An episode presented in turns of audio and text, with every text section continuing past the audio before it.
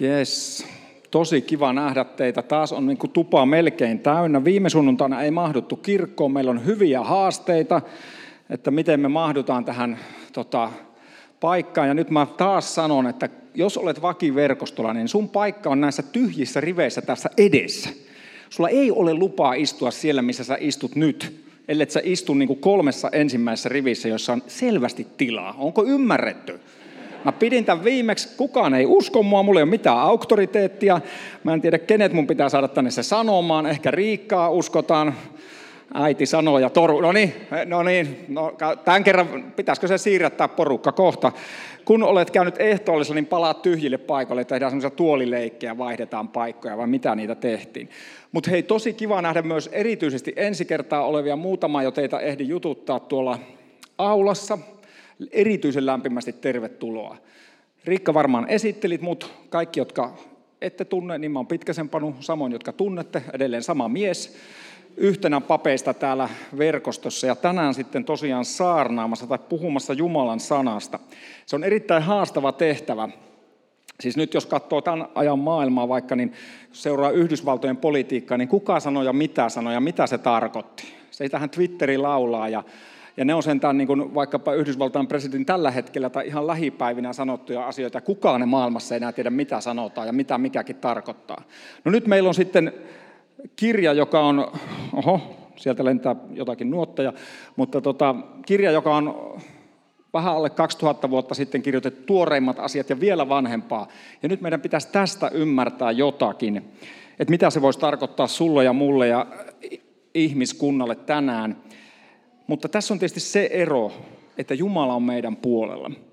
Jumala itse on täällä läsnä ja hän haluaa kohdata sua, kertoo, että mitä hän ajattelee susta, miten paljon hän tykkää susta, miten hän on hyvät ajatukset ja suunnitelmat sun elämää varten.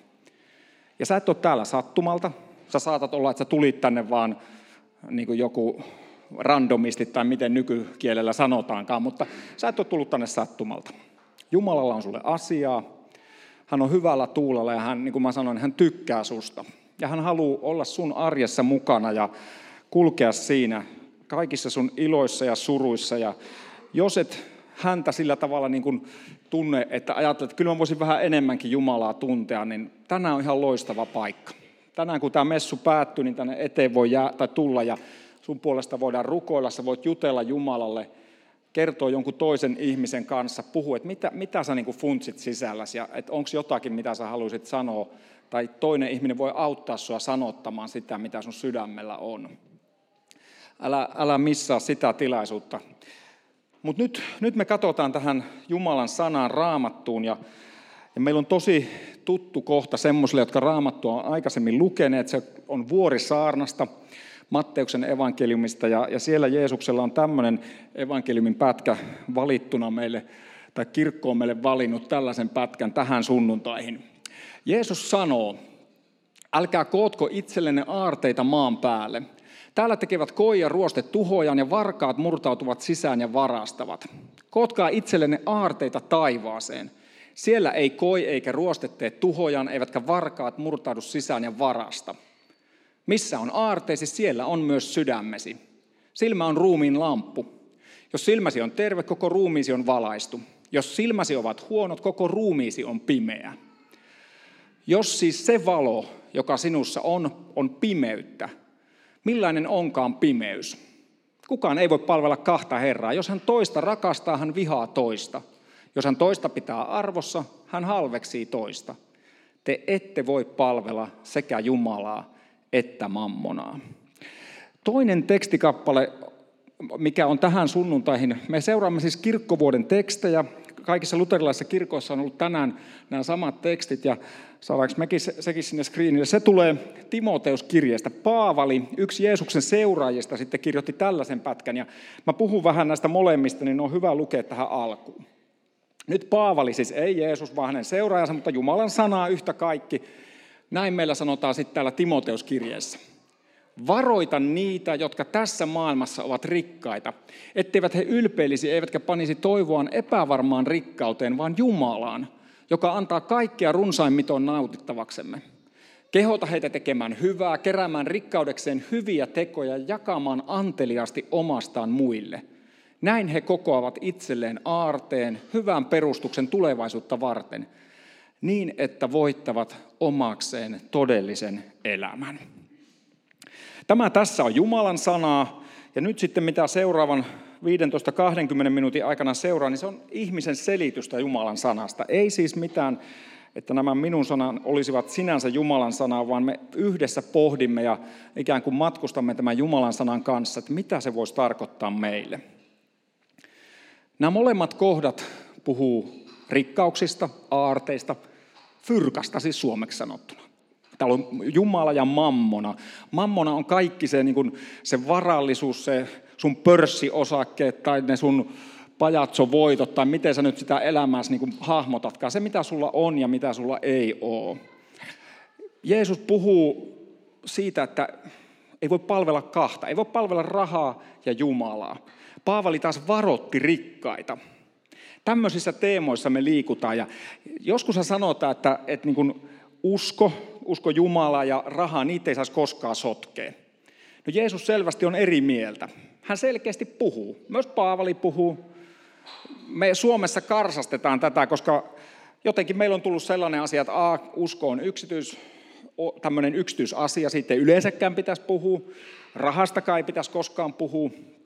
Monet tiedätte, että me oltiin perheenä 12 vuotta kentä, tai lähetystyössä tuolla Keski-Aasiassa, ja siellä hyvin tyypillinen tota, kohtaaminen, kun sä tutustut johonkin ihmiseen, niin sitten kun ollaan sanottu hyvää päivää ja niin edelleen, niin sitten joku kysyy, että paljon sä tienaat kuussa rahaa? Sehän oikeasti haluaa tietää sun palkan. No kukaan ei tietenkään kerro oikeita palkkaa. No Suomessahan tietysti niitä voi jostakin verokoneista ja muista käydä tarkastamassa, mutta, mutta siellä se, ainakin se rahasta puhuminen on hyvin suoraa ja suomalaisilla se, olisi hämmentävä, tai se on hämmentävä kokemus. Mutta tota, Yhtä kaikki Jumalan sana puhuu tänään meille hyvin paljon rahasta ja mitä sen kanssa pitäisi tehdä. Mä ajattelin, että meitä on aika monenlaisia, monen ikäisiä tässä salissa. Teitä on lukiolaisia ja, ja vähän vielä sitten jo lukiosta joskus päässeet, ja, tai ette ole koskaan mennytkään lukioon, tämä ei ole mikään arvottava asia, vaan jotkut nyt olitte lukiosta käymässä, ja, ja sitten on vähän jo työuransakin käyneitä, ja me olemme monien ismien ihmisiä on sosialismia ja kapitalismia, ja tämä ei ole puoluepoliittinen keskustelu, on rasismia ja kaikenlaisia ismejä. Mutta mä ajattelen niin, että, että yksi keskeinen ismi tässä ajassa on hedonismi. Mä oikein katsoin, että mitä se hedonismi tarkoittaa, ja se on, se on tota, nyt hienosti katsotaan täältä Wikipediasta. Ja mä, sehän on semmoista niin kuin nautinnon tavoittelua, että sä teet kaikkesi saadaksesi nautintoa. Ja mä väitän, että se on aika yleinen ismi tämän päivän länsimaiselle ihmiselle, myös suomalaiselle. Mutta sitten siihen hedonismiin liittyy tämmöinen hedonismin paradoksi. Paradoksin useimmat tiedätte. Mä nyt luen ihan mikä on hedonismin paradoksi. Hedonismin paradoksiin mukaan ne, jotka pyrkivät nautintoon, saavat sitä vähemmän. Nautintoa ei siis voi saavuttaa pyrkimällä siihen suoraan. Mä ajattelen, että Jeesus puhuu jostakin samasta, että ihminen, joka ikään kuin tavoittelee sitä rahaa yli kaiken, saadakseen kaikkea hyvää elämässään, itse asiassa menettää loppuviimeksi aika paljon. Katsotaan, mitä Jeesus sitten puhuu tuossa sanassa, että miten se meille käy, että me saatetaankin menettää se, minkä perässä me lähdetään juoksemaan. Nämähän on oikeastaan niin kuin sijoitusneuvoja. Jeesus puhuu, että jos sä kerät maallista omaisuutta, niin se ruostuu, koit tekee siihen reikiä, tai sitten pahimmassa tapauksessa varkaat pöllii sen kaiken. No meillä ei ruostu enää kuin jotkut fillarit, jos sellaisella ajat, tai autonraadot, että meidän koko omaisuus ei lähtökohtaisesti ehkä ruostu, eikä, eikä meillä niin paljon koiperhosia ole täällä ainakaan eh, niin kuin pääkaupunkiseudulla. Mutta yhtä kaikki Jeesus puhuu siitä, että jos sä turvaat asioihin, tämmöisiin näkyviin tämän ajan maa-asioihin, olipa ne sitten näkymättömiä pörssiosakkeita tai ihan sitä sukanvarassa olevaa rahaa, niin se ei välttämättä kovinkaan pitkään kestä. Jotain tapahtuu ja se katoaa tai menettää arvonsa. Ja sitten Jeesus sanoo kolmeen eri asiaa, että mitä siinä tapahtuu, jos näihin turvaa. Ensin hän sanoo, että missä on sun aarre, niin siellä on sun sydän. Ja, ja tuommoisessa juutalaisessa ajattelussa Jeesuksen 2000 vuotta sitten kun hän eli, niin siinä sydän oli niin kuin koko elämän keskus. Se ei ollut pelkästään se biologinen elin, joka pumppasi verta. Ja itse asiassa eihän se ole tänäänkään. Sanotaan, että sydän meni rikki. Koko elämä romahti. Se, se romanssi, se seurustelusuhde tuhoutui. Ja, ja kaikki, tai ei kaikki, mutta monissa biiseissä, olitpa minkä ikäinen tahansa, niin siellä puhutaan sydämestä. Miten, no en rupea la, seurata laulamaan, se on varmista. No, niin. Mutta tiedätte, siis, että et, et jotenkin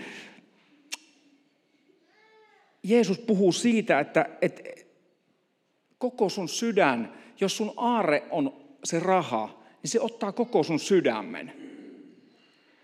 Seuraavaksi Jeesus puhuu silmistä. Hän sanoi, että, että, että, että tota, jos meidän silmät on kiinnittynyt näihin, tähän maalliseen, niin silloin ikään kuin se, mitä me nähdään, se meidän näköalamme onkin pimeyttä. Silmät usein viittaa raamatussa tämmöiseen mieleen. Se ei vaan pelkästään niihin niin näkeviin silmiin, vaan, vaan siihen, että mitä me ajatellaan, mikä meidän asenne maailma, mitkä meidän niin semmoiset elämän arvot on. Eli ei pelkästään se raha voi kaapata meidän sydäntä, se voi kaapata meidän asenteet, meidän ajatusmaailman. Ja kolmantena, sitten kun Jeesus sanoi, että sä et voi palvella kahta Herraa, sä et voi palvella Jumalaa. By the way, siis Jumalaahan kukaan meistä on nähnyt, tai siis joku on saattanut nähdä jonkun näyn, mutta useimmat Jeesuksen seuraajat, me emme näe enää häntä. Ja mehän palvellaan Jumalaa palvelemalla toisia ihmisiä. Jokainen, jos et tiennyt sitä, niin että jos mitään muuta et muista tästä saarasta, sä oot Jumalan kuva. Jumala on luonut sut omaksi kuvakseen ja, ja kun sä palvelet jotakin toista ihmistä, niin sä samalla kun sä palvelet sitä ihmistä, sä palvelet myös Jumalaa. Ja nyt kun Jeesus sanoi, että sä et voi palvella kahta Herraa, sä et voi palvella rahaa ja tätä, tätä Jumalaa, jota sä et, me emme enää näe. Me emme näe sinänsä Jeesusta paitsi että me näemme hänet jokaisessa ihmisessä. Ja jos tunnet ketään, joka elää pelkästään työlle, uralle, menestykselle, niin hyvin harvoin siihen mahtuu enää sitä ihmisten palvelemista ja kohtaamista. Mä oon tehnyt 20 vuotta hengellistä työtä ja mä voin sanoa, että mäkin olen ihan tosi monta kertaa löytänyt itseni siitä, että mä oon ollut tekemässä, näillä ei ole rikastunut näillä duuneilla, mutta uraa mä oon tehnyt. Mä oon tehnyt ihan hulluna duuni Jumalalle, ja sitten mä oon huomaamatta, että en mä enää varmaan kovinkaan paljon Jumalaa palvelu. Mä palvelin sitä mun omaa ambitiotani, omia kunnianhimojani tehdä hienoja juttuja hengellisesti. Eli kukaan meistä ei ole immuuni tälle. Jos nyt oot jossakin niin kuin finanssialalla, niin älä ajattele, että mä puhun sulle. Mä puhun jokaiselle meistä. Sä voit olla koulumenestyksen tai opiskelumenestyksen perässä. Pitää saada ihan huikeat paperit, että pääsee seuraavaan hommeen. Hei, mä toivon, että jokainen saa hyvät opiskelijat pääsette ja lopetatte vitosen, vitosilla niitä kursseja ja lukiolaiset saatte hyviä arvosanoja. Mutta ei niin, että siitä tulee meidän niin elämämme keskus. Suomeksi meillä on se sanonta, että jos, sanonta, että jos annat pahalle pikkusormen, se vie koko käden. Nyt ikään kuin tämä Jeesuksen sydän, silmät, eli asenteet, mieli ja sitten koko tahto, niin Jeesus melkein sanoi, että jos annat rahalle pikkusormen, se vie koko elämän. Ei pelkästään kättä, vaan se vie koko elämän. Ja jotakin tällaista me nähdään ihmisten elämässä, jotka on valtavasti menestynyt ja he on usein kaikkein onnettomimpia ihmisiä tällä planeetalla. Mä en tunne sellaisia, mutta jos nyt lukee mitään lööppiteollisuutta, niin hyvin harvoin sellaiset kaikkein kaikkein menestyneimmät ihmiset, joita ihmiset palvoo ikään kuin puoli Jumalalle, niin heidän oma elämänsä saattaa ollakin hyvin tyhjää, surullista. Ehkä viimeisimpänä vaikka Avicii. Valtavan menestynyt muusikko, huikeeta musiikkia. Ja sitten hän päättää elämänsä tälleen hyvin nuorena. Traagista, siis äärettömän surullista. Jotain tällaista Jeesus varoittaa meille siitä, että mihin meidän pitäisi kiinnittää oma katseemme. No sitten seuraava asia. Paavali tässä omassa kirjeessään Timoteukseen, hän varoittaa niitä, jotka on rikkaita tässä maailmassa. Mä en pidä nyt käden nostoa, että kukaan mielestään on rikas. Se olisi vähän epäreilu kysymys.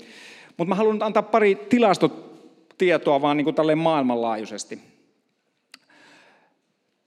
No kysytään sen verran, saako kukaan enemmän kuin kympin, siis päivässä, että onko sulla enemmän kuin kymppi, 10 euroa käytettävissä päivässä? Ihan nyt rohkeasti käsi ylös, jos sulla on enemmän kuin kymppi käytettävissä päivässä. Useimmilla on joku, jos sulla on enemmän kuin 10 euroa käytettävissä päivissä, sä kuulut siihen alle 20 prosentin, alle 20 prosenttia ihmiskunnasta, jolla on niin paljon rahaa. Yli 80 pinnaa maailman ihmisistä elää alle 10 eurolla vuorokaudessa. Alle, noin 50 prosenttia ihmiskunnasta elää noin kahdella puolella eurolla tai sen alle.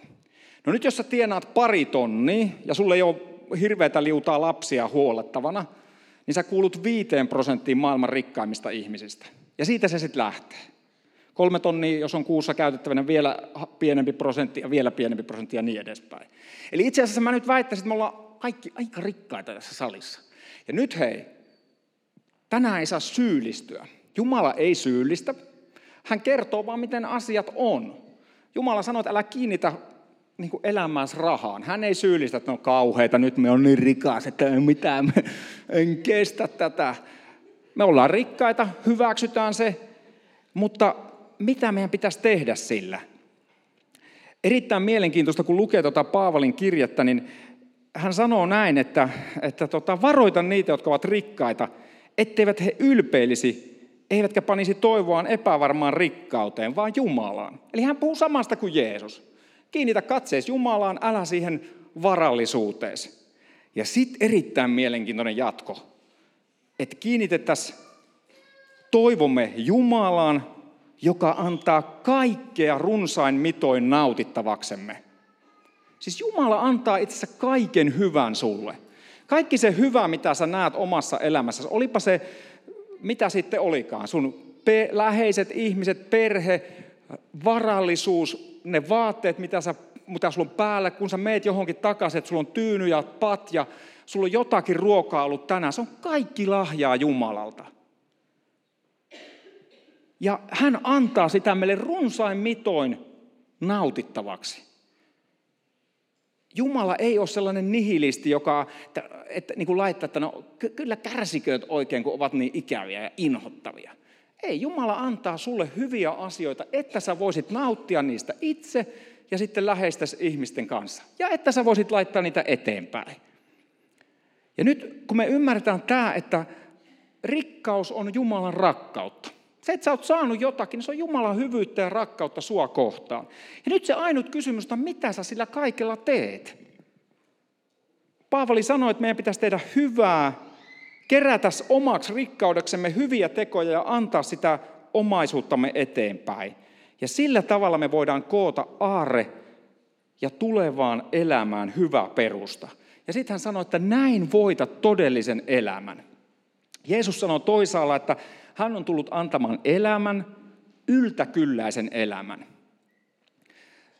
Jotain tapahtuu, kun sä annat omastasi. Jeesus sanoi toisaalla myös näin, että on autuampaa, on onnellisempaa, autua se on tosi kummallinen sana, on onnellisempaa, on parempaa antaa kuin ottaa. Jos sulla on omia läheisiä rakkaita, vaikkapa mulla on, mulla on kuusi lasta tai meillä on kuusi lasta Netan kanssa ja vanhin pojista kävi tuossa viikonloppuna ja sitten sille ei ollut oikein, tai se pisti jotain vaatteitaan pesuun, tämä on tyypillistä, tietysti vanhempien pyykkikoneella on hyvä käydä. Ja sitten sit se lähti, että no ei sillä olekaan puhdasta niin kuin tavallaan pitkähihasta, vaikka vielä ihan lämmintä, niin mä sitten löysin yhden semmoisen hupparin, mitä mä oon tosi vähän käyttänyt, joka on ihan kiva, okei, okay, Jack and Jones. Mä sanoin, että hei, ota tää. Ja, ja se tuntui niin hyvältä vaan antaa se. Mä, mä paljon mieluummin näen se hänen päällään kuin itseni päällä. Ja jotakin sellaista on siinä, että kun sä, jos sä pystyt pääsemään siihen, miten Jumala on ensin antanut sulle kaiken, ja sitten sä saat antaa sitä eteenpäin, niin itse asiassa on paljon kivempi antaa eteenpäin, kuin pitää kaikki itsellään. Ja mä sanoisin näin, että ei ole väärin omistaa asioita, mutta on tosi huono valinta, jos asiat omistaa sinut. Ymmärrät sä? Ei ole väärin omistaa kaikenlaista kivaa, mutta jos tämä kaikenlainen kiva rupeaa omistamaan sut, niin silloin alkaa tapahtua se, mistä Jeesus puhui tuossa, tai mitä me luettiin Jeesuksen sanovan. Eli se, missä meidän sydän, tai missä meidän aare on, niin siellä on myös meidän sydän. Jos meidän aarre on siinä kaikessa, mitä me omistetaan, me yritetään kynsi hampaan pitää siitä kiinni, niin se köyhdyttää meidät. Siinä käy juuri niin kuin siinä hedonismin paradoksissa. Se, mitä me yritetään kahmia ja pitää kiinni, niin me menetetään sen mukana kaikki. Pastori ja, ja tota, terapeutti Tommi Helsteen on ymmärtänyt Jeesuksen, kun hän sanoo, että saat sen, mistä luovut. Saat rikkaan elämän, kun luovut rikkaudesta.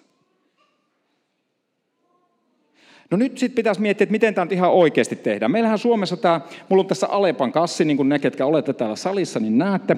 Täällä on nyt tämän päivän yllätys. Mä haluan kuvastaa sitä kaikkea hyvää, mitä Jumala on antanut tällaisilla huikeilla herkuilla. Täällä on suklaata. Mä ostin kymmenen levyä Fatserin suklaata. Se oli tarjouksessa. Mä sain nämä kahdella kympillä. Tämä oli hyvä. Oho, kato, kuittikin on jäänyt. Sitä ei enää tarvi, nämä meni nyt omaan piikkiin. Tässä on 20 levy, ei kun 10 levy Fatserin suklaata, kaikkea erilaisia. Täällä on tota, suolaista toffeita. Teillä ei ole kuola valuu sillä, mä pahoittelen. Tuossa päällä on Turkin pippuri, mä en ole itsekään syönyt tollasta, toi pitäisi maistaa.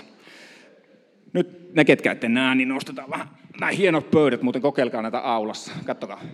Kymmenen levy Fatserin suklaata. Eikö se ole hyvän näköinen? Tässä on koko sun elämässä. Siis se kaikki, mitä... Jumala on sen näin paljon. Eikö se ole hyvän näköinen pino? Kaikkea erilaista. On makuja ja mansikoita, tuoksuja ja tunnelmaa. Tässä on 320 palaa suklaata. 32 per levy. 10 levy 320. Se on sun elämä. Nyt jos sä kuulut luterilaiseen kirkkoon, hei siunausta, jos et kuulu, niin vielä enemmän siunausta. Luterilainen kirkko, kun Jumala sanoi, että kaikki rikkaus on häneltä, ja, ja tota, Paavali varoittaa, että älkää pitääkö kaikkea sitä rikkautta, nauttikaa sitä itse, syökää suklaata ja tehkää hyvää, mutta laittakaa myös eteenpäin. Keskimäärin luterilainen kirkko pyytää tästä, mä oon siis luterilaisen kirkon pappi, niille jotka tunne, niin me, me pyydetään tästä tolleen noin niin kuin vajaa rivi. Keskimääräinen kirkollisvero on 1,3,9. Sitten sulle jää noin nopean laskutoimituksen mukaan 316 palaa itsellesi. No okei, siitä menee veroihin, voit sanoa ja niin edelleen. No menkö, mutta se on meidän systeemi. Mutta pointti on se, että kun me suomalaiset on opetettu siihen, että mä kuulun kirkkoon, mä maksan kirkollisveroni, niin mä oon tehnyt sen oman osani. Kauneimmissa joululauluissa laitan pikkusen sinne, jos taskuun on tullut rahaa. Nyt kun ei enää kolikkoja ja seteleitä kanneta, niin sekin voi huomaamattomasti hyvin ohittaa. Ja mä ajattelen, että tällä mä oon tehnyt sen osuuteni Jumalan valtakunnan hyvään tekemiseen. Paljon sä olisit oikeasti ollut, jos mä olisin kysynyt ennen sulta, mä unohdin kysyä, että paljon sä olisit tosta ollut valmis antaa, jos sä olisit saanut kymmenen levyä. Tuntuisiko paljolta antaa yksi pois? Tuossa on kymmenen. Tuossa on yhdeksän. Huomaako ero? Ei huomaa. Yksi levy ei tuntuisi missään, eihän. Niin kuin sovittiin, ei syyllistytä tänään.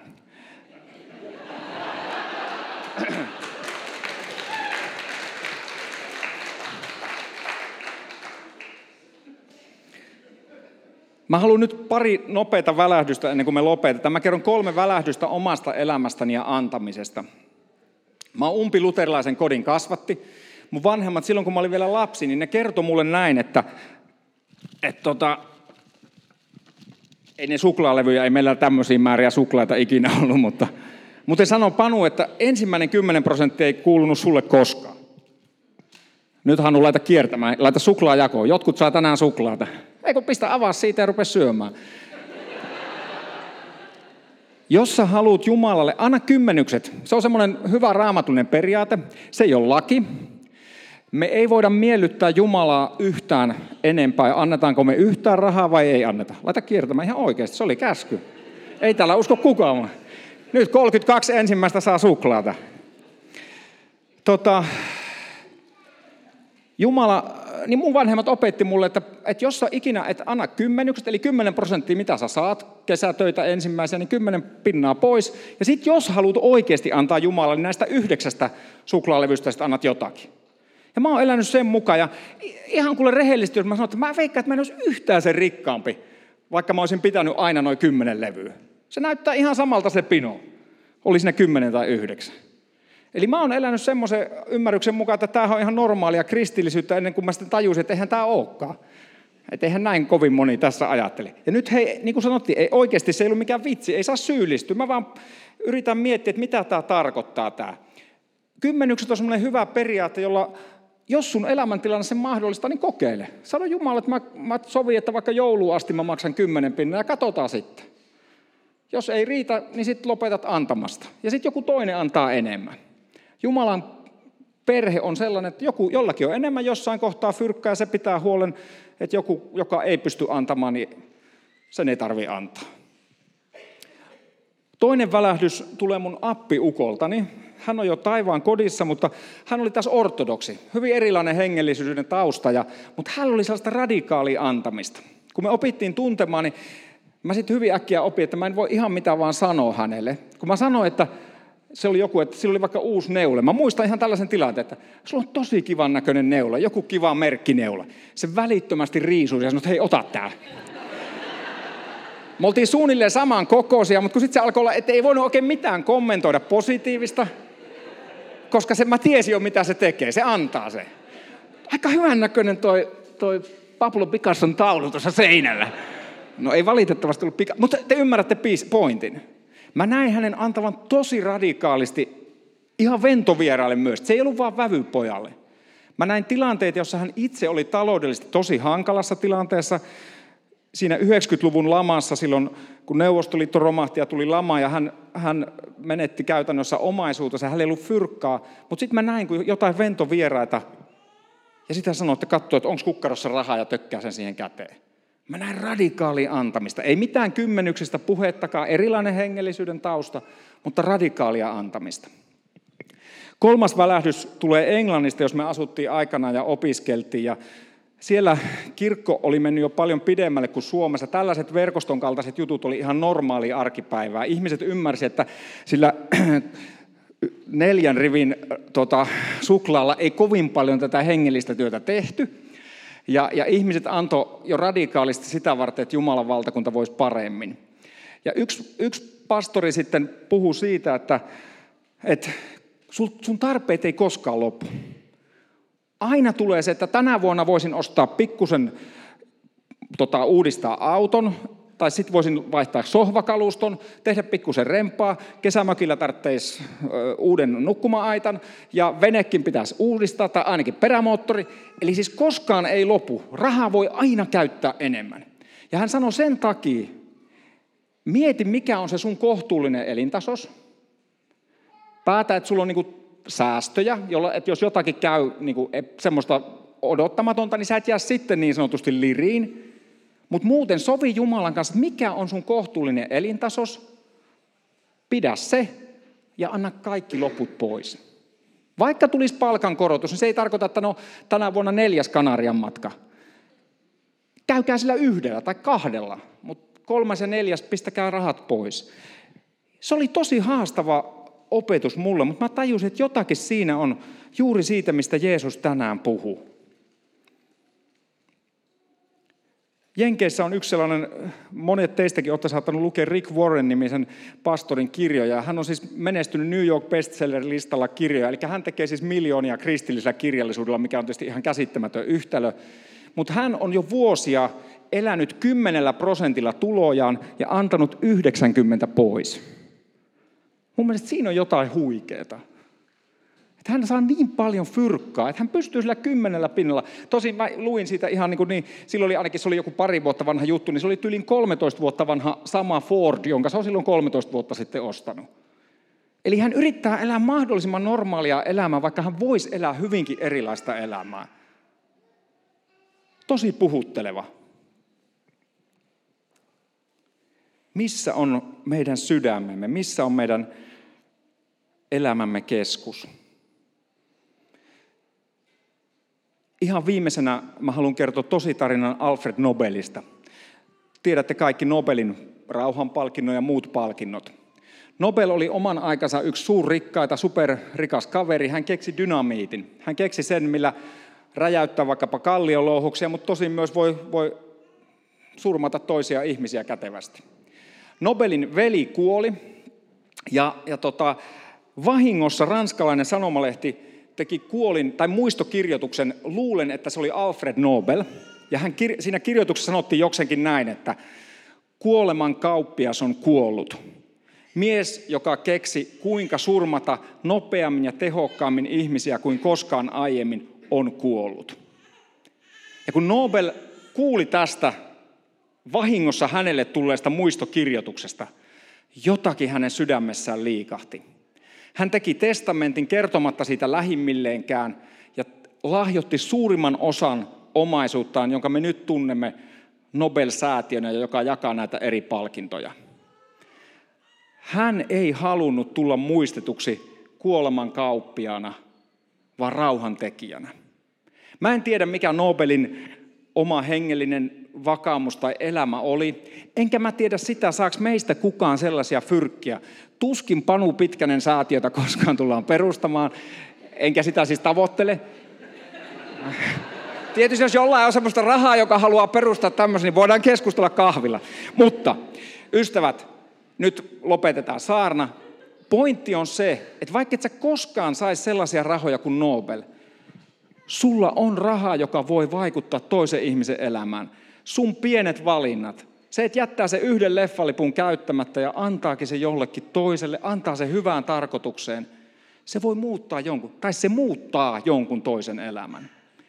Jumala on suonut meille mahdollisuuden. Huikeat lahjat, hän on lahjoittanut meille. Muuten nämä kaikki syödään sitten tuolla kahveilla. Että nyt ketkä ette tota, luulu, että saatte jäitte ilman suklaata, nämä on kahvilla tarjolla. Mä pistän näitä tuonne ympäri pöytiä. Jääkää syömään. Jumala on lahjoittanut meille valtavan rikkauden, että me voitaisiin laittaa se eteenpäin, siunata sillä toisia ihmisiä ja että me voitaisiin itse myös hyvin. Me lähdettiin siitä, että pitämällä tämän kaiken. No hei, kelatkaa nyt, jos mä söisin nämä kaikki. Tässähän se todellinen me, niin kuin esimerkki. Jos mä söisin nämä suklaat, niin ei kyllä kovin hyvä olo tulisi. Ja jotakin samanlaista tapahtuu, jos me pidämme kaiken sen hyvän, minkä Jumala on suonut meille ja tarkoittanut yhteiseksi hyväksi. Rukoillaan yhdessä. Taivaallinen Isä, me kiitetään sinua siitä, että sä oot hyvä. Me kiitetään siitä, että sä rakastat meitä – Kiitos, että sä oot suonut meille jokaiselle niin paljon hyvää. Isä, auta meitä näkemään se hyvä, nauttimaan siitä niin kuin sinä meitä sanassa kehotit, mutta myös antamaan siitä eteenpäin. Niin, ettei se tulisi meille kahleeksi, vaan voisi olla meille itsellemme siunaukseksi ja siunaukseksi toisille ihmisille. Kiitos, että sinä olet kaiken hyvän lähde. Amen. Me ei aina onnistuta tässä elämässä, olipa se sitten kyse suhteessa rahaan tai mihin tahansa. Ja sen tähden on tärkeää puhua Jumalalle myös siitä, mikä meidän elämässä on pielessä ja tehdään se yhdessä tunnustaen omat syntimme. Painetaan päät alas tai miten sä haluatkaan rukoilla ja rukoillaan yhdessä.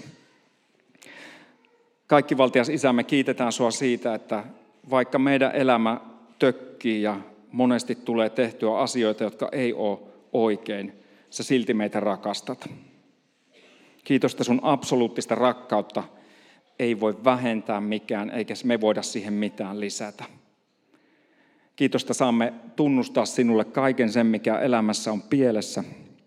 Kaikki ne eri tavat, joilla on rikottu sinua, itseämme ja toinen toisiamme vastaan. Ajatuksin, sanoin, teoin ja laiminlyönnein. Kiitos, että saamme jättää elämämme sinun rakastaviin käsin ja tietää, että sinä et meitä hylkää. Kuule vielä, kun hiljaa mielessämme ehkä tunnustamme jotakin, mikä sydäntämme painaa.